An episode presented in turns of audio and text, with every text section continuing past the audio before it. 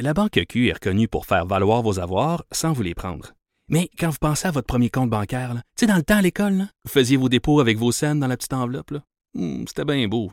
Mais avec le temps, à ce compte-là vous a coûté des milliers de dollars en frais, puis vous ne faites pas une scène d'intérêt. Avec la Banque Q, vous obtenez des intérêts élevés et aucun frais sur vos services bancaires courants. Autrement dit, ça fait pas mal plus de scènes dans votre enveloppe, ça. Banque Q. Faites valoir vos avoirs. Visitez banqueq.ca pour en savoir plus. Maud, on va parler un peu de ce qui se passe dans l'actualité. Une nouvelle qui a retenu mon attention, Ouais. c'est les problèmes de chifflement dans le métro de Montréal. Ça Oui. chiffle beaucoup. Est-ce qu'on commence en écoutant à quoi ça ressemble? Euh, oui, OK. On commence Oui. puis après ça, ben, tu t'expliqueras c'est quoi euh, qu'on entend. Parfait. Faites attention aux oreilles. Prochaine station, Saint-Laurent. C'est agréable. Non, mais c'est-tu pas agréable, toi, entendre ça quand t'es à la station ou encore quand tu es dans un des véhicules de, de, de, de- dans une des voitures Azur en fait? Parce que c'est ces voitures là les nouvelles du métro euh, qui euh, qui dégagent ce sifflement qui émettent ce sifflement en fait. Quand oui exactement. Pareil quand ils sont en mouvement Euh, dans le fond c'est en voulant régler un problème qu'on a créé ce problème là le problème, l'hiver dernier, les trains d'Azur, à cause du petit gravier qui est utilisé comme abrasif sur les trottoirs, ça restait pogné dans les bottes euh, des usagers, puis ça finissait par bloquer les, euh, les portes des nouvelles voitures. Ça se coinçait dans le mécanisme. Donc, Uh-huh. euh, on a décidé de modifier les patins qui sont situés au bas des portes. Ça a permis de réduire, de, de contrer ce problème-là, mais ça a créé cette, cette espèce de sifflement-là parce qu'il y a une restriction d'air. C'est ça qui cause le sifflement. L'air a de la difficulté à sortir du train. Parce qu'il faut savoir que l'air circule librement d'une voiture à l'autre dans les azurs. Donc, quand le train accélère, l'air se trouve poussé jusqu'à la fin du train. Et ce euh, ce qui aide pas, en fait, c'est que là, ben, les nouveaux patins nuisent à l'évacuation. Donc, c'est tellement sous pression que quand ça finit par s'échapper, ben, ça fait un gros sifflement comme ça. la faute des pétins. C'est la faute des pétins. Puis. Mais euh, non, mais c'est quand même hot que la petite garnotte dans dessous de nos bottes à cause du Christi d'hiver Ouais. fait en sorte que ça bloque la porte. Puis que là, on fait de quoi pour réparer la porte? Puis là, l'air circule pas pareil. Ouais. Puis là, ça fait que ça fait ce Christi bruit débile-là. C'est vraiment agressant. Le plus t'es à l'arrière du train, plus le phénomène est important. Plus il y a de monde dans le train, moins c'est pire parce que tu sais l'air est, euh, sort euh, différemment. Là, je suis pas la meilleure personne pour expliquer la science physique, de cette affaire-là, Euh, mais ça a causé beaucoup de, de désagréments pour les usagers, si bien qu'il y a 95 plaintes qui ont été enregistrées à ce sujet-là seulement cette année.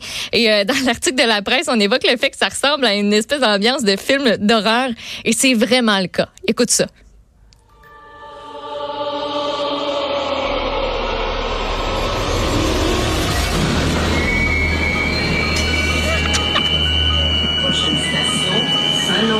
Terreur dans le métro. Valérie Plante. Ta, ta, C'est rendu à la station Saint-Laurent? Ah, bon que t'es capable de faire un rire de même qui fait peur. Wesh. Ah, non, non, c'est un tape de Luc Lavoie que j'ai fait jouer en arrière.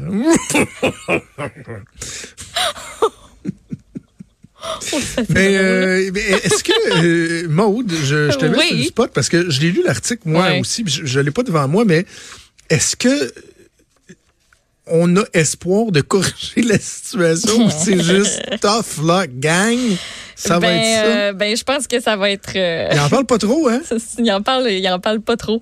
Euh, ça a l'air qu'on a, attends un petit peu, on a été mis au, cou- au courant du, côté de Bombardier Alstom, qui est euh, fabricant des, des fameuses Azure, et on a déjà trouvé une solution. Ils doivent revenir à la STM pour l'implantation de cette solution-là sur l'ensemble du parc. C'est ce qu'on a dit du côté de, de la STM.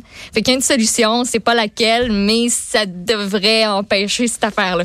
Est-ce qu'on mettra de nouveaux patins? Qui sait? Ah qui, ouais. en plus de pas pogner la petite garnotte, vont couper le sifflement. Mais ce Ah serait, ouais. c'est c'est beau l'évolution. Ils ont fait entendre ça au gars de Bombardier. Il se serait exprimé en disant Ah ben, change bol de chacun. Dans Slack. Ah, c'est désagréable. Non. Cessez, monsieur. Euh, tu veux un sifflement plus agréable, tu sais? Non, il n'y en a pas. Un sifflement, c'est juste désagréable à la base. Ah, ouais. C'est ça, c'est un sifflement agréable. Quand même. Euh, on va parler un petit peu d'éducation. Euh, Oui. Parce qu'il y a beaucoup de nouvelles qui touchent l'éducation. Il y a du réjouissant, du moins réjouissant, mais euh, vas-y, je te, je, je te passe le POC. Par quoi tu veux commencer? Euh, ben, on peut commencer par euh, des directeurs qui sont nommés sur le fly.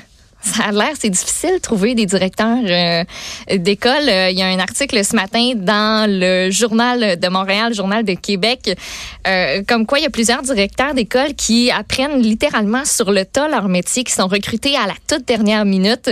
Il y en a une, entre autres, qui témoigne puis qui dit le 23 août, jour de la rentrée des profs, je suis devenue directrice adjointe de l'école primaire où j'enseignais. Donc, elle a dû apprendre à exercer une grande partie de son rôle en seulement quelques jours. Euh, c'est ouais, euh, c'est assez capoté. Dans la semaine qui a précédé la rentrée, il y a plus d'un poste de direction d'école sur quatre qui était toujours pas pourvu. Donc, il manque de monde. Il n'y a pas grand personne que ça leur tente nécessairement de faire ça. Euh, on explique la chose en disant, ben, le salaire est pas bien ben plus élevé, ce qui pourrait expliquer le fait qu'il y a, il y a peu de profs qui décident de faire le saut si on se sent pas très bien outillé. Euh, donc, euh, c'est c'est un problème parce qu'il y en a encore qui, qui, sont- qui cherchent des directeurs, des Ouais, directrices. mais tu sais, là, Maude, là, la, la pénurie de main-d'œuvre, là, moi, je commence à en avoir un petit peu soupé. Là. Comment se fait-il que, l'année passée, on avait nos directeurs d'école, là, cette année, hein, hein, on n'a plus. Est-ce que c'est des gens qui sont partis à la retraite ou quoi que ce soit, là, ou qu'on a créé des, je sais pas, des nouvelles écoles? Comment se fait-il qu'on n'était pas prêt à cette situation-là? Comment ça se fait que nos vaillantes et, et- et valeureuses commissions scolaires avaient pas prévu, avaient pas mis en place des plans pour euh, pour euh, pour pour euh, remplacer les, les, les postes euh, qui qui seraient rendus euh, qui, qui deviendraient vacants? Comment se fait-il qu'on en arrive là? Je veux bien la pénurie de main-d'œuvre, là. Je veux bien aussi, parce que là, on va nous dire que c'est les maternelles 4 ans. hein. Partout, on va dire, oh, maternelle 4 ans, maternelle 4 ans, regardez ça, c'est épouvantable, on n'a plus de profs dans nos classes. L'instant, là, c'est 250 classes de maternelle qu'il y a eu. C'est tout ça qui fait qu'il y a, euh, je sais plus combien de po- postes de direction qui sont, qui sont libres, des classes qui ont commencé où la veille, on savait pas s'il était pour avoir des enseignants, Oui. ou carrément, il y a du monde qui vont se faire des, qui, qui ont des formations accélérées, tu disais, pour devenir directeur, mais on prend des gens qui ont même pas les compétences, qui n'ont pas complété leur formation. On va dire, tiens, toi, là ta classe, tu vas enseigner. Ça fait qu'on Mais ça, c'est pas nécessairement qu'il manque de monde, c'est qu'il y a pas grand monde qui veut faire la job. Moi, c'est c'est- c'est vraiment comme ça que, que je le comprends. On dit, c'est pas, c'est beaucoup le salaire aussi qui vient jouer là-dessus. Puis par rapport aux, aux tâches que tu as à faire, un nouveau directeur, là, euh, on dit que dans en début de carrière, en général, tu fais des journées de 12 heures parce qu'on te lance là-dedans, puis tu sais pas trop comment te, comment te débrouiller. Fait que c'est vraiment, on veut pas le faire. Ça nous tente pas. Ben, qu'est-ce que je semble c'est quand même c'est le fun d'aspirer à, à se rendre à un poste comme celui-là. Est-ce que vraiment c'est Ça a si, l'air que euh, c'est pas si le fun que, que ça, mais, si on mais en même croit, à ça, euh, c'est tu quoi? Je merci de ta précision, mais je maintiens quand même mon point. là. Comment ça Ouais, se fait ouais. qu'ils l'ont pas vu venir? S'ils ont un problème, qu'ils sont pas capables d'aller recruter des gens à l'interne qui vont euh, combler ces postes-là, comment se fait-il qu'on n'a pas mis en place Je parlais de, de, de plans. Euh, pour pour euh, pour euh, de plans de transition, mais si on a des problèmes avec les conditions salariales, par exemple, comment ça se fait qu'ils se sont pas tournés vers la commission scolaire, le ministère de l'Éducation, le ministre, quoi? Tu sais, c'est juste que je trouve que c'est très de dernière seconde, alors que la, la- la rentrée se fait là ces jours-ci, pour là, tu sais, lever le drapeau puis dire, hey, on a de la misère, là, on n'est pas capable de recruter. Mais ils, ont- ils ont dû le voir venir un moment donné, là. Fait-tu trois Ben, mois, six mois, un an, deux ans? Sais, je trouve que c'est un petit peu à la dernière seconde là, pour dire, ouais, ben, on est dans le chenoute, hein? Finalement, ça nous prendrait peut-être quelqu'un. Tu sais, juste encore le 26 août, on passait des entrevues. Là. Hmm. OK. Il y a le, clou, il y a le coût des classes euh, de maternelle 4 ans qui continue à faire jaser pas pire aussi. Oui, ça a l'air que 800 000 piastres, euh, par classe, mon cher. Là, ce c'est fou serait, euh, c'est fou, hein? En campagne électorale, la CAQ qui avait, euh, qui avait dit ça va à peu près coûter en moyenne 120 000 Et là, ben, ça coûterait à peu près 800 000 On a justifié la dépense en expliquant que les classes sont amorties sur 40 ans, qu'on doit bien ça à nos enfants pour être capable d'offrir ce qu'il y a de mieux. C'est Radio-Canada qui nous rapportait ça. Euh, en fin de journée hier, structure en bois au plafond, module d'armoire avec évier, porte coulissante, vitrée qui donne sur d'autres classes. On a de la fenestration abondante, cadre en aluminium, éclairage d'aile, gicleur, ventilation. Ben, tout ça, ça a l'air que c'est 800 000 piastres en moyenne. OK. Je te donne 800 000 piastres, monde. Oh, Je on suis lousse, fait des là, je te fais un, je te fais un chèque. Non, non, non, je, je demande pas de faire, non, non, ben, pas partir en voyage, puis tout, là. Je te fais un chèque de 800 000 pièces puis Ouais. je te dis, construis-toi une maison. Et elle va être goût, couche. Elle va avoir T'sais. une piscine creusée. Hey. Trois étages, un gros sous-sol, cinéma maison. Tu peux t'en payer des affaires, là, sans joke. Hey, tu construis une, une, une maison de 800 000 pièces, rajoute la valeur du terrain, euh, puis la progression au cours, là, après euh, une année, deux, trois années. T'es rendu un million bien vite, là. Mais restons concentrés sur 800 000, là, pas l'air d'exagérer, mais 800 000 pièces, tu te construis un Christi de château, là.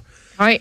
Et une classe avec quatre murs, trois fenêtres, un projecteur, un lavabo. Au Québec, ça nous coûte 800 000 pièces. Je, me souviens d'en avoir discuté hors d'onde avec euh, le ministre de l'Éducation, Jean-François Roberge, à la fin de notre dernière saison de radio. Puis on parlait avant d'aller en, en, en onde, puis je disais, tu sais, euh, monsieur le ministre, 800 000. Là, les gens disent, on n'a pas les moyens, on n'a pas les moyens, mais comment se fait-il qu'on met pas ça en cause, le 800 000, à la base? C'est-tu normal que ça coûte 800 000 pièces construire une classe avec quatre murs? On peut-tu couper quelque part? Puis, honnêtement, là, il était, il était loin de trouver qu'effectivement, que ça n'avait pas de bon sens. Tu sais, qu'on dit des fois, à un moment donné, là, il arrive au gouvernement, les partis qui étaient dans l'opposition, puis ils se font avaler par la, la, la, le discours de la machine, là, le discours du ministère. Là, il m'avait mis au défi, là, ouais, ben, allez voir en Ontario combien ça coûte faire une classe. Ah, Je ne peux pas aller voir en Ontario. Moi, ce que je sais, c'est que 800 000 piastres, ça n'a pas de bon sens. Ça n'a aucun espèce de bon sens, 800 000 piastres pour faire une classe qui va accueillir, tu sais quoi, 16 jeunes avec un prof puis un orthopédagogue, un projecteur puis deux, deux fenêtres puis un lavabo. Voyons donc, 800 000 piastres. On est viré sur le top. Euh, quelque chose de plus sympathique pour terminer en notre bloc de nouvelles. Ouais. Je veux absolument que tu me parles de cet élève du cégep qui a, euh, qui va à l'école avec ses parents. Oui, une chronique d'Isabelle Légaré dans le Nouvelliste euh, de, en fin de semaine. Dominique, 17 ans, est en technique de l'informatique à Shawinigan au cégep et ses parents ont décidé de s'inscrire avec lui. Donc, ils sont euh, sur le bord d'avoir euh, leur diplôme. Ils vont l'avoir au printemps 2020. Puis, sais-tu quoi? Ils vont même aller à l'université, toute la gang ensemble. Mais non. Je te jure. Le gars, lui, ça ne dérange pas. Euh, Andréane, Vio, Stéphane Bissonnette, ce sont les parents de Dominique. Ils ont 45 et 46 ans. Parents de quatre enfants, dont, deux, dont des jumelles de, de 16 ans. Eux se passionnent depuis longtemps pour tout ce qui touche les ordinateurs. Donc, quand ils ont vu leur enfant s'inscrire à ce programme-là, ils se sont dit, OK, on saisit l'opportunité. Euh, puis Dominique, lui, il a vu l'occasion parfaite, on dit, de s'entourer de deux compagnons de classe expérimentés en matière d'organisation et de planification, qui est un gros défi quand tu arrives là, au cégep puis dans le, dans le vrai monde. là. S'organiser, ça peut être difficile euh, des fois. Euh, donc, les parents sont avec lui en classe. Ça a l'air que oui, au départ, euh, quand on les a vus arriver, on s'est dit, bon, les deux parents sont là, ils vont regarder leur enfant, puis ils vont essayer qu'il se plante pas trop, puis que ça aille bien, puis ils vont le regarder. Tu sais, les fameux parents parapluie, parents Ouais. hélicoptère. Ben, c'est ça qu'on y voyait là-dedans.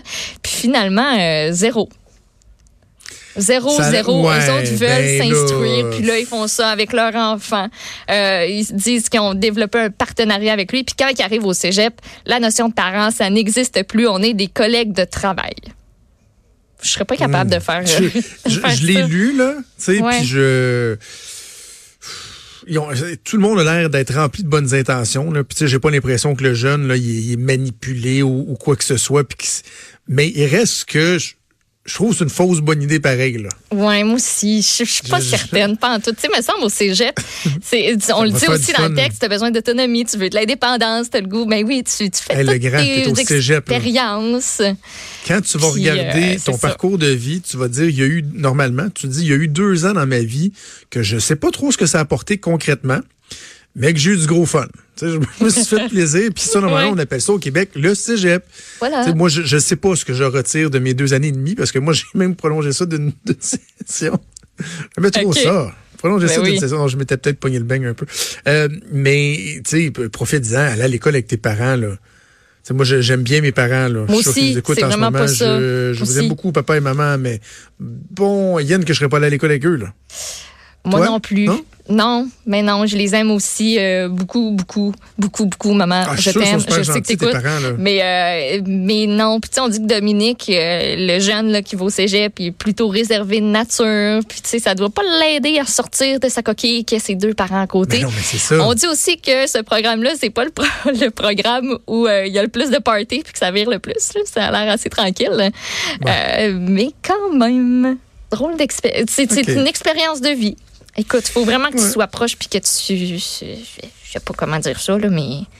Non, c'est ça. Non, Salutations à nos parents. On vous aime, on vous aime beaucoup, mais on vous aime, tu sais, là où vous êtes.